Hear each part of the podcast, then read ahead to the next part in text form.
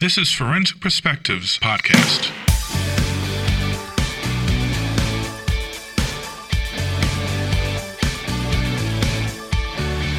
We're bringing you immediate access to today's top accounting and legal experts. We cover various topics concerning forensic accounting, business valuation, economic damages, and litigation support. We chat with experts concerning business disputes, divorce, and economic damages. I'm your host, Mark Gottlieb. Welcome to Forensic Perspectives Podcast.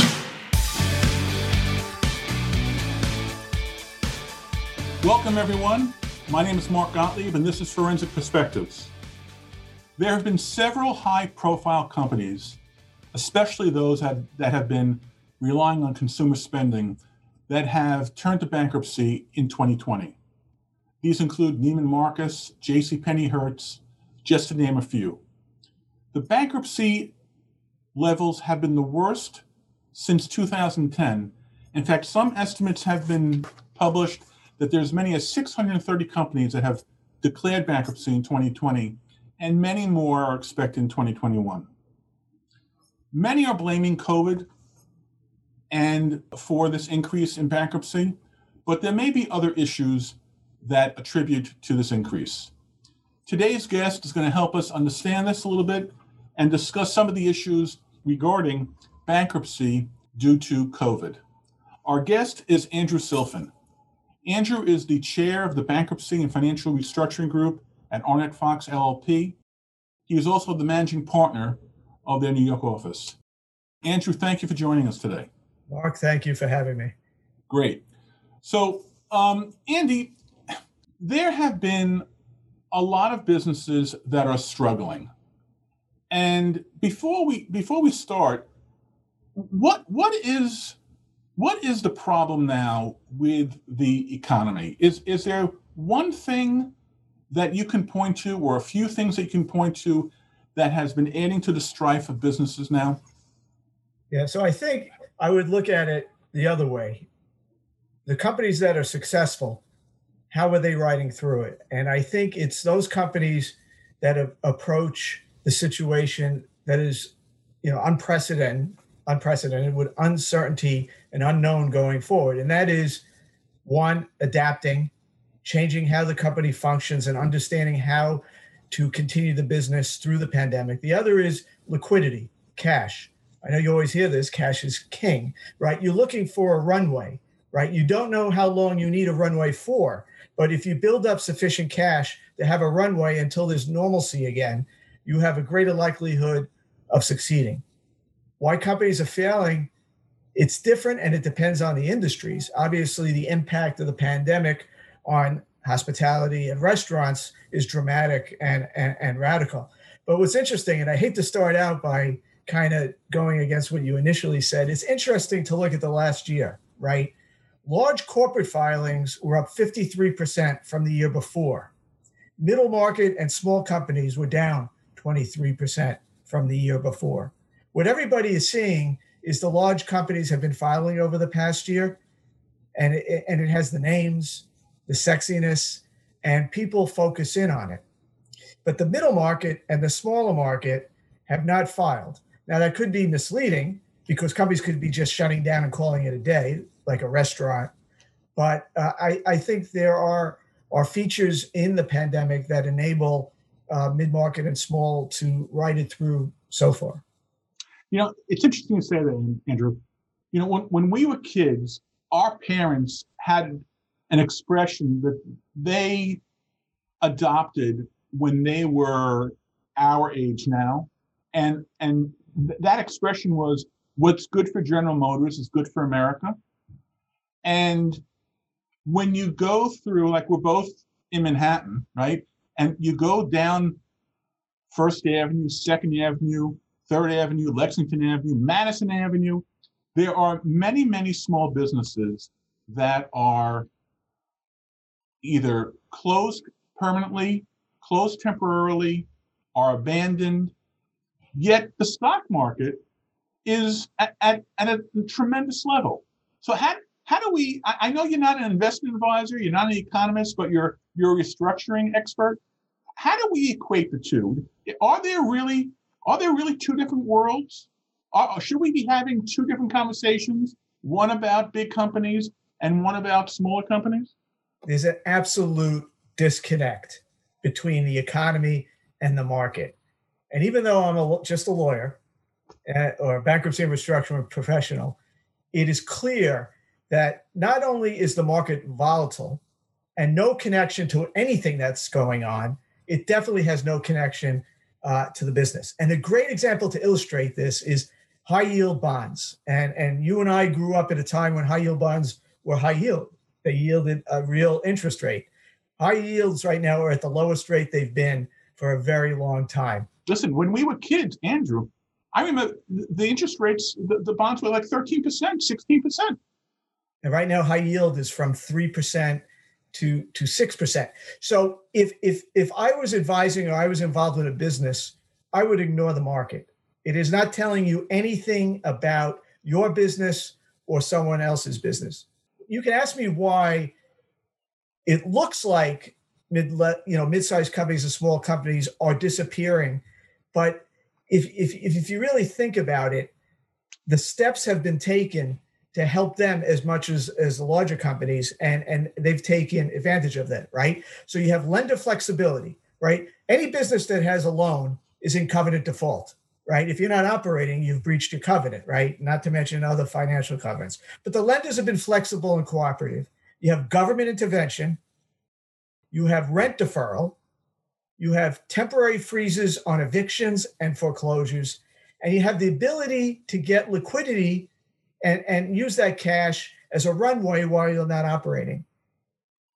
What you see is the large companies that have the ability to access tools, bankruptcy, finance, restructuring advisors, to make changes, to position themselves to ride through this and to come out on the other side e- even stronger. So it's sort of there's an inconsistency in the economy and and a, a, a complete lack of correlation between the market, the economy, and, and business.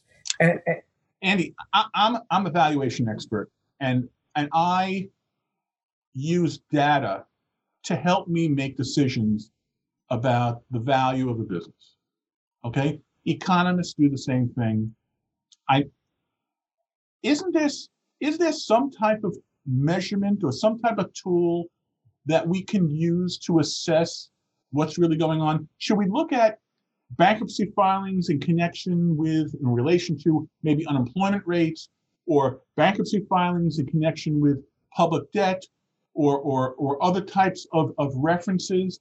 There has to be, or maybe I'm wrong, but there has to be something that we can use to kind of use as a, as a, as a tool, as a, as a measurement tool to, to figure out where we really are. Yeah, I think it's a, it's a, it's a great challenge. And I, I think that folks should take a micro approach rather than a macro approach, right? What is going on with my business? How can I improve my business? What steps can I take to restructure it? What steps can I take to ride through the pandemic what steps can I take to have success and a viable entity after the, the pandemic? And I'll and I'll and I'll illustrate why bankruptcy is not a reflection of what's going on. Bankruptcy is a tool, right? And it's used by companies to do a lot of different things. It's a tool to sell a company. It's a tool to do a mergers and acquisition. It's a tool to get debt, new financing. It's a tool if you have public debt, you know, you need unanimity. You need all the holders to consent out of bankruptcy in bankruptcy, you get the supermajority, so it's somewhat less. So it's a way of, of, of you know involuntary refinancing when you can't do it out of bankruptcy. You may have operational issues. You may have the need to right size the balance sheet. So bankruptcy is a tool. It's not an indicator of anything in particular. It, it is just people like to look at filings are up and and and and and the market is up. What does that mean? How can I reconcile it? I'm telling you, it's irrelevant. The best thing that an advisor could do, a lawyer or anyone, is, is tell their client, look at your business and get the right professionals now. And I don't mean to sound like an infomercial, but since the, nothing in history can teach anyone how to get, run through this and succeed, it's best to get your accountant, your financial advisor, your turnaround person, your restructuring lawyer in place to guide you and help you as best you can. Absent that, you have to look at it yourself and, and really almost play war games in your business. And if the pandemic continues for six months, what does it look like? Pandemic continues for a year. What do I look like? Pandemic continues for two years. You know, what does it look like? Pandemic's over and Korea goes to war. What does it look like? Right? That's more relative and gives you a better way to respond to, to your business needs. I want you to know that, that what you just said is probably one of the golden nuggets that our listeners and our viewers are going to get from our conversation. Because I think the vast majority of people, both um, professionals and non-professionals, meaning that both you know accountants, lawyers, and then uh, uh, lay people, they they perceive that bankruptcy filings to be a, a measurement tool, and and you're saying the opposite, and, and of course you're you're the expert, right? But but I'm sure you understand that that you know John Doe and Jane Doe watching television, watching the news, and seeing all these businesses filing for bankruptcy, you, you, you can you can understand why they perceive that to be a reflection on on the economy and being a poor economy. Yeah, I would look at it this way, right? It's not the problems that one should look at; it's whether there are solutions, and and and that's what the government has been trying to do. Well, let's talk about that for a second. So let's talk about some solutions for a second. So I, I guess in the early part of the when the pandemic first started, uh, there was a, a, a, lot of stress and strain, and and the government came out with its the first of two PPP programs, and there was a lot of um, of a lot of noise on the news about how slow it came out, how the money didn't go to the right people, and then it, they they they finally got their act together and there was a significant amount of money that came out um, for the PPP. We now, this past two, or three weeks ago, we now know that the government has come out with a second, a second um, stage of PPP. There's also been money being dispersed from local municipalities, as well as the SBA has come out with these loans at 3% and change over 30 years uh, of, of as much as $150,000 for businesses. So let's talk about how do these programs affect bankruptcy, bankruptcy filing, and if we could put on your restructuring hat, how is it going to help businesses that intend to stay in business reach a point in which they're recouped? Okay, so let's look at the legislative history. What what was PPP designed to do? It was designed to keep employees in place through the pandemic. Because what does the government care about? They care about the people having jobs. Why do they care about people having jobs? Because they're the people who vote, right? It's not the PPP is not designed to save businesses or or, or make them viable. It really is designed to keep uh, employees employed. So what what you get when you apply for the PPP is you get two and a half times your monthly you, you monthly uh, payroll. And then if you use 60% of that money to pay for employee employee type benefits, it can be forgiven. That's what it's designed to do. It it it whether it got to the right place or the wrong place or the right company is really irrelevant. It's an application that's given out, you know, through the SBA, through the banks that that lend, right? But to, you know, it, the government is now looking at all this, right? Because people filled out applications and may have used the money incorrectly. And, and, and this is where people should be concerned because if there was something incorrect on the a- application or it was used in, incorrectly, the government will de- deem it to be fraudulent and will investigate. And now you're you're you're dealing with the need to hire an accountant, a lawyer, to deal with an investigation, whether that mistake was innocent or not. The government's going to look at it, and obviously, if it was not innocent, uh, it rises to another level. That's one. So the, it shows you that the government was really caring about the employees, right? They're now looking at the at the companies that took it. The second part is, and, and at first, in, in the first go around, uh, you had to attest that you were not a debtor in bankruptcy. Otherwise, you couldn't get access to PPP, which from a restructuring professional makes absolutely no sense. Then, when they just redid it again, they said, uh, Congress said that you could get the PPP uh, if you're a debtor in bankruptcy, except the SBA has to say it's okay. And the SBA has said, no, it's not okay. They went the other way. So you can't, you still can't uh, get a PPP while you're a debtor. So it goes back to the original thought that I shared at the beginning, which is why do you see an uptick in large corporate filings and, and, and a downtick in, in, in middle market? It's in part because of the government response. It's in part of because of the PPPs, uh, as well as lender uh, flexibility, rent deferral, the governmental freeze on evictions and foreclosures. Uh, so people have liquidity and uh, uh, and are not spending it, uh, and, and therefore, you know, other than businesses that shut down forever, you know, people are in a world of temporary suspension. Do you think the government's going to come out with any other type of program to assist businesses? You mean more additional? Yeah. I think the government has no choice because you, you you think of it this way, and you asked me about indicators of of trouble. Loan defaults are the greatest indicator of of of stress, distressed, or insolvency or bankruptcy. That would be a metric that I would watch and be very concerned about. You know, just intellectually, you have to think that almost every loan is in default because there's a covenant breach, right? And the banks and the lenders and the private investors can't respond fast enough to amend loan documents to waive you know most loan documents say you have to operate continuously. Well obviously you're not operating. So that's a breach. You know it's interesting. We, we, we both read financial statements for a living.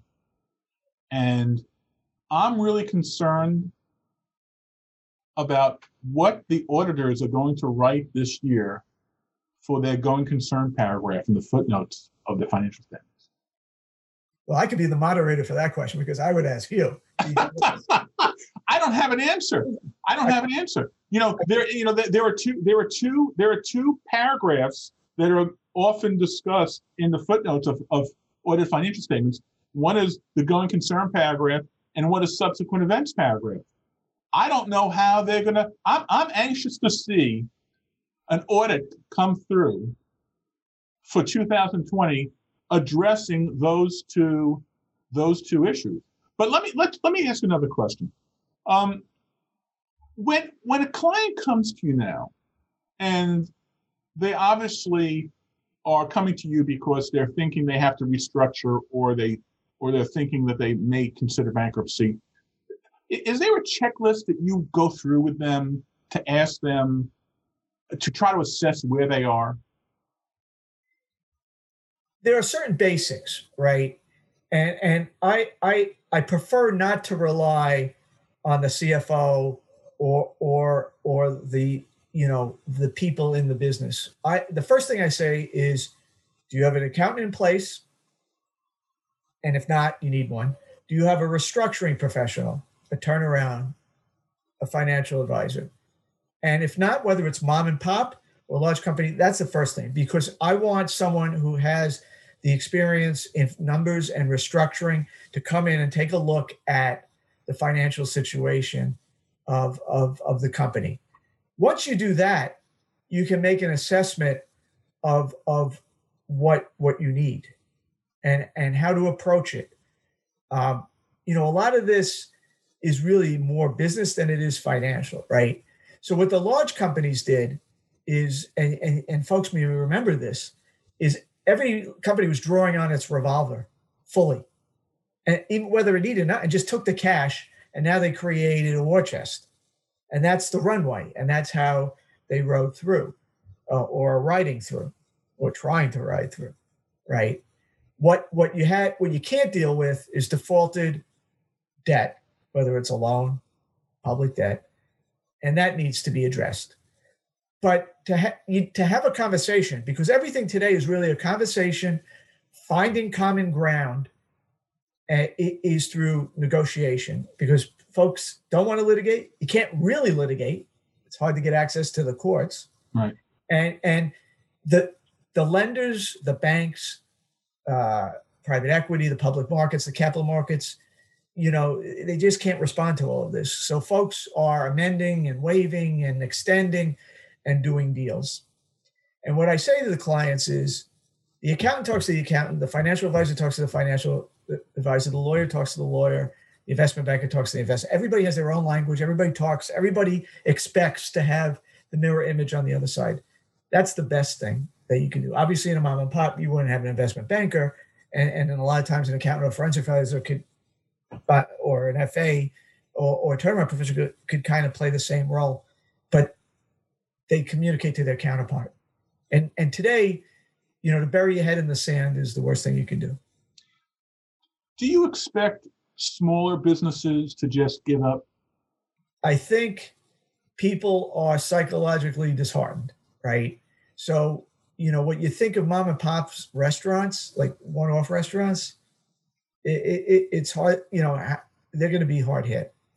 So, you know, if you ask me the question, what industries have been affected, what industries are currently be affected, what industries do I think will be affected, would give a perspective.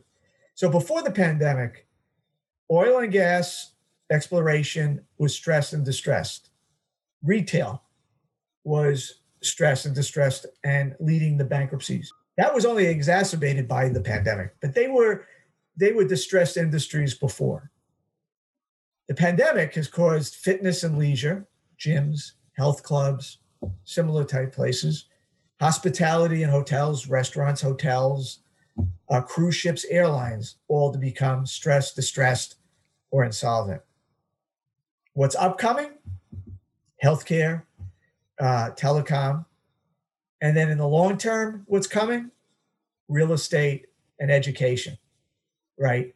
And and you, I saw you made a face when I said education. You think about it. There are colleges closing through this pandemic. People just aren't focused on it because people just don't care. Uh-huh. But the middle market colleges, the colleges with not the great reputation are the ones that are falling and failing because one they don't have the the economic base two who's paying for that kind of education and now it's remote and real estate is being impacted by what you first said which is there doesn't seem to be any tenants in manhattan right, right. and that's sort of delayed well i think i told you when we were preparing for our discussion i was so glad that my two kids are done with school because it would be a very different experience this year than than last year, the year before. You know, it, it's really you know I, I teach at Fordham Law School, and we're we're teaching remotely through Zoom, just like we're we're working in this in this podcast. And so education is very very different. And I and and I and I hear from my my friends who have kids going to school they're opting to go to either two-year schools or even state and state uh, uh, and city schools, as opposed to the the private schools that were much more expensive, but the kids wanted to go there for this the life. But let me ask you another question. Let's keep it on on, on bankruptcy. Um, can you explain to us what subchapter five is? Yeah, that's something that people overlook because it, it, you know if you're not a bankruptcy professional, you may have not focused in on it. And subchapter five is part of chapter 11, which is reorganization. But re- bankruptcy is not inexpensive. So uh, the government was very concerned that smaller businesses could not have access to chapter 11 restructuring. So they created subchapter five, which was if you were a company that had debt of less than 2.7 million, you could use subchapter 5. What what Congress did when the pandemic came is they raised it to 7.5 million and, and it will continue at 7.5 million through March 27th unless it's extended and and President Biden I'm so used to saying Vice President President Biden uh, seems to indicate that he wants to not only extend the 7.5 million dollar debt eligibility, but uh, increase it. So, subchapter five eliminates creditors committees, eliminates a lot of the cumbersome processes of restructuring and streamline it. and it, it, it has a subchapter five sort of financial person who overlooks the whole thing instead. And it's designed uh, to help smaller companies restructure and restructure quickly and, and have been utilized very well. And, and my firm has represented numerous companies through Subchapter 5, including uh, domestic operations of foreign entities uh, who were just restructuring, you know, their U.S. arm, and and and enabled them to do that. And and for folks who are scratching their head, how do you determine this eligibility? Well, it's unliquidated, uh, non-insider affiliate debt, so you don't count debt within the company structure. Uh, you don't. You, you may know rejection damages when a lease is breached. You don't count that, uh, and and it, so it's it's it's it's the debt, and you look at the debt, and you add up all the debt of the debtors. So if you're three entities, you file three debtors, it adds up to 7.5 million or less. You can access uh, sub chapter five, and it's a powerful tool, and a less expensive tool uh, for a smaller company. And, and, and everyone hopes that President Biden will not only extend it, but increase it because there's a big difference between an entity that has 2.75 million in debt and 7.5 you know as the debt is defined. What what other changes is the government or congress doing that affect the bankruptcy code? So to look at to understand the changes that were made what had happened to the practice of bankruptcy uh, during the pandemic? So what had happened was judges took the view that they were going to not do anything that put a company at risk, its operations at risk, and, and took a real flexible, adaptive view on how to handle a case. And the biggest issue that faced these cases were uh, there was no generation of cash and no operations. How do you restructure something that has no cash and no operations? And then you had rent accruing, which for most entities, particularly retail, restaurants, is the biggest expense uh, at, at, the at the initial stages. So courts were taking different views on deferring rent, suspending cases, suspending the bankruptcy until the pandemic ended, uh, putting in orders that uh, had the debtors paid the minimum amount they can to ride through the pandemic. And it wasn't consistent, but it was it was the bankruptcy court and the bankruptcy professionals at their best to adapt to a situation. So, what did Congress do? They tried to get some uniformity in, in going forward. So now uh, there's a 120 day deferral of rent possible for somebody who files now if they can show hardship by virtue of the pandemic, which is not a difficult thing to prove. So that's a that's a longer period of time that you can get uh, rent uh, deferral. The other thing is that uh, Congress wanted to encourage out of court rent deferral agreements.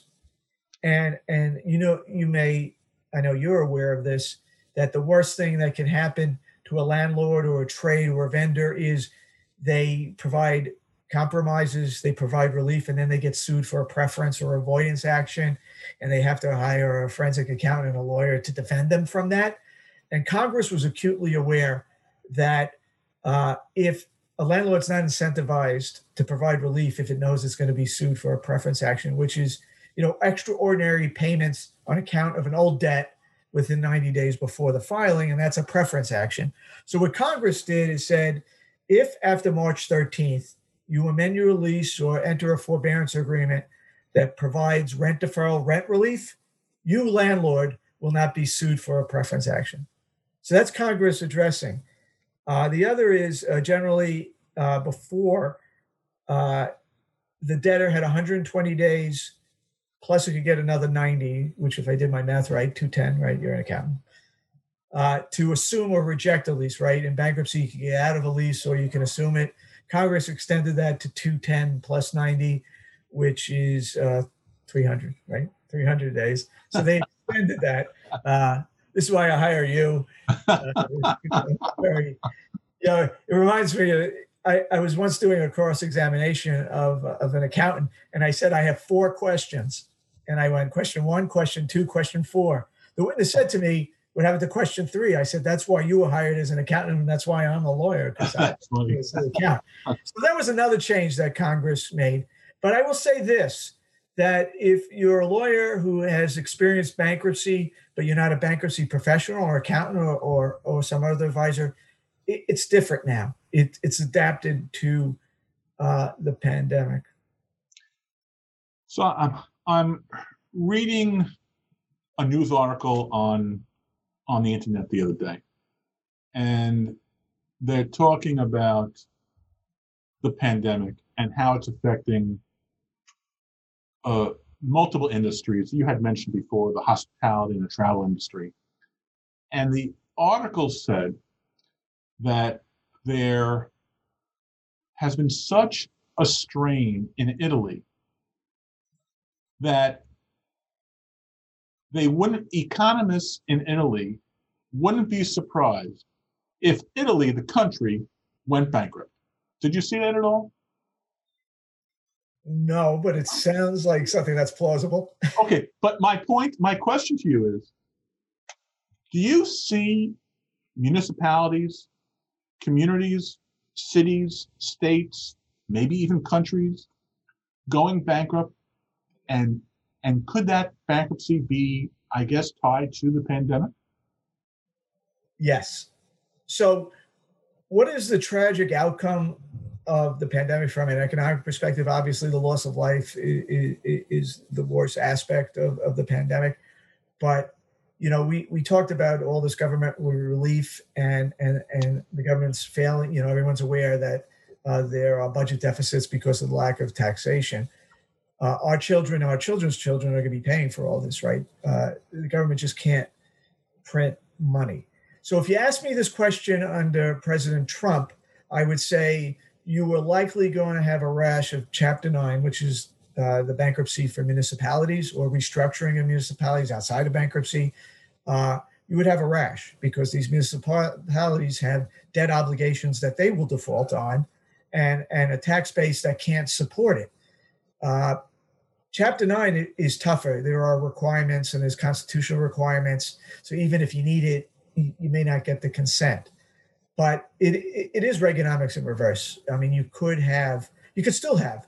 But I think under President Biden, people are more comfortable that he will, you know, the and it's a Democratic Congress, uh, will bail out municipalities and and bail out uh, states. But you could still see uh, municipalities you know, filing. Uh, you know, the the result of those bailouts, aside from the fact that our children and our children's children, and maybe even further, would be responsible for that debt. Do, do you see? Do you see the economy collapsing in some sort? Do you see? Do you see a massive recession? Do you see inflation? Do you see both? What what what do you what do you think is going to happen? That that I can't imagine that they're just going to print money, like you said, right? And then everything's going to be fine for, and we won't pay the piper for years to come. I'm I'm assuming there's going to be a more immediate effect on the economy once we get to a point in which there's been decisions on bailouts, there's been the decisions on on on on on how large and small businesses are going to proceed? What's going to happen with unemployment? What's going to happen with interest rates? What, what do you think? What do you think is going to be the, the result? I, I, you know, when when I talk to clients, I say we now have the three U's: unprecedented, uncertainty, unknown. Right? People could predict, but it it, it, it is really based on no assumptions or anything in history uh, so it's really un, un, unreliable, right? What do we know? We know that government has been keeping interest rates low, and interest rates were low before the pandemic, right?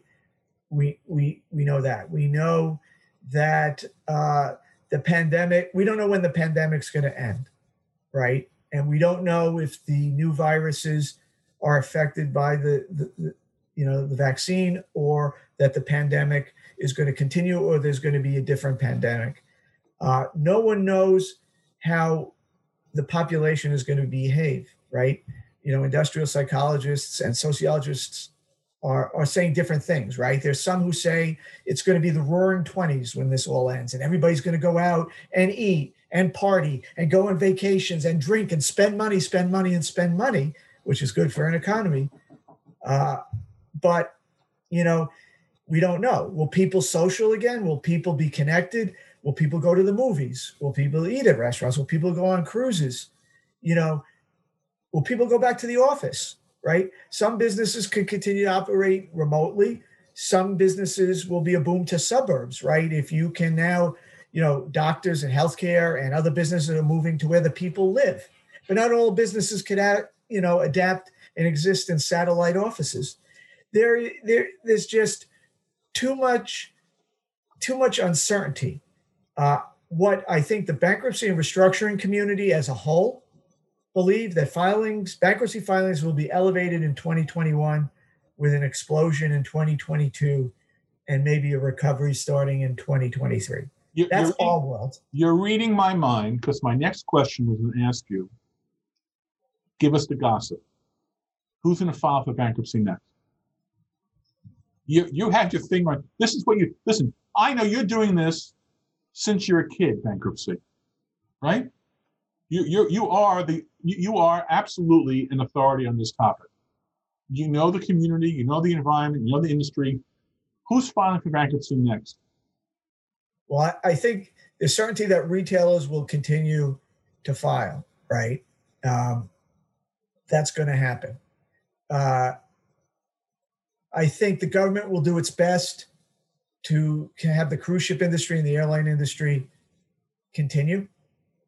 Uh, you know, healthcare, there's uncertainty. Uh, fitness and leisure is already going through it, right? So, you know, you had Gold's Gym and you had other gyms, you know, you're going to have Equinox coming. Uh, you know, it's just going to be a continuation. What's going to be new is real estate and education. I, I, I think that you haven't seen yet. You know, you can look at it the other way too. Who has done well, right? Who has done well? So, FedEx, tell, so who's done well? FedEx, UPS, Walmart, Amazon. And why have they done well? Because they've adapted, they changed. They have the great ability to respond to the pandemic and the changes and and and succeed. Well, and, Andrew, was it really that they changed, or that was their platform already in place to address the needs due to the pandemic? I think they just had a culture of Amazon has a culture of creating and adapting and providing what is needed at the time uh, that it makes the the changes. You know, you look at it this way, right? Uh, the, the the vaccine has been a mess, right? And and and in this country, but it hasn't been in Israel, right? And you think about it, why? And, and the difference is Israel, since the, the day it came in existence, has been a culture of community and, and community movement and, and a collective culture of responding, right? They all had to respond to, to wars and invasions and, and terrorism. And, and it was very easy for them to come out with a plan uh, that uh, that respond that put the vaccine out there our country, our government is archaic. Our systems in our country, you know, our government is archaic, and it's been madness. Maybe we should all like move to a kibbutz. okay. You know, I, I, heard a speaker say yesterday, you know, if you gave the vaccine to FedEx and UPS, we would all have it already, because um, let Amazon distribute it. Yeah. All right. So in in in, in it, it's hard for me to predict, right? It, it because we just don't know when the pandemic's ending we don't know if there's going to be a new pandemic. We don't know what consumers and individuals, how their behavior is going to change. What history does teach us, right? If you look at polio and you look at uh, the Spanish flu, once it ended, people's behavior, for the most part, went back to what it was. There were scientific advances, advances cultural advances, but people's behavior reverted back. Is that going to happen here? Or are people going to change? Or be forever changed. You know, those things, you know, we just, we just, we just don't know. Andrew, you were terrific. I really appreciate coming in, coming on and, and, and and being part of our podcast. You know, the, the audience should know that that I know Andrew and I know each other since elementary school, and uh, we used to pretend that we were Paul McCartney and John Lennon at his at his parents' house um, when when we were kids. And you know, now you're the managing partner of Arent Fox in New York City, the New York office, and chair of the Bankruptcy and Financial Restructuring Group.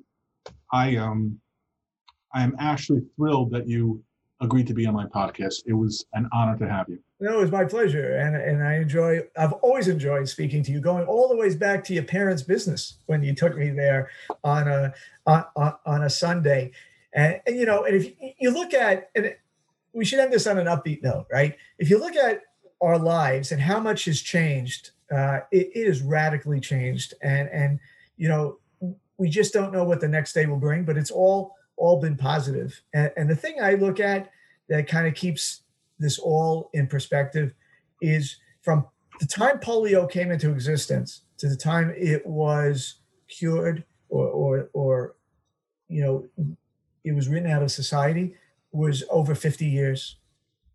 The time between this virus starting and the vaccine was six months. So scientific advances have been absolutely tremendous. So there's no reason to believe that that we can't get out of all this. It, it's going to be hard.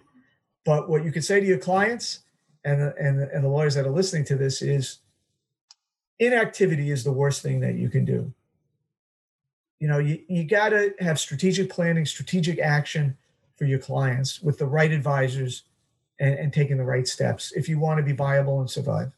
And and and there's going to be tremendous opportunities, and not fighting short trading so that American Airlines goes up twice or or uh, uh, the game shop, right? The market has nothing to do with reality. Right. Andrew, thank you so much. Um, I hope you and your wife and the girls are great. Stay healthy and I'll speak to you soon, man. Thank, Thank you so much. Thank you for having me. All right. That's it for now. We'll speak to you all in the next episode. Thank you for joining us.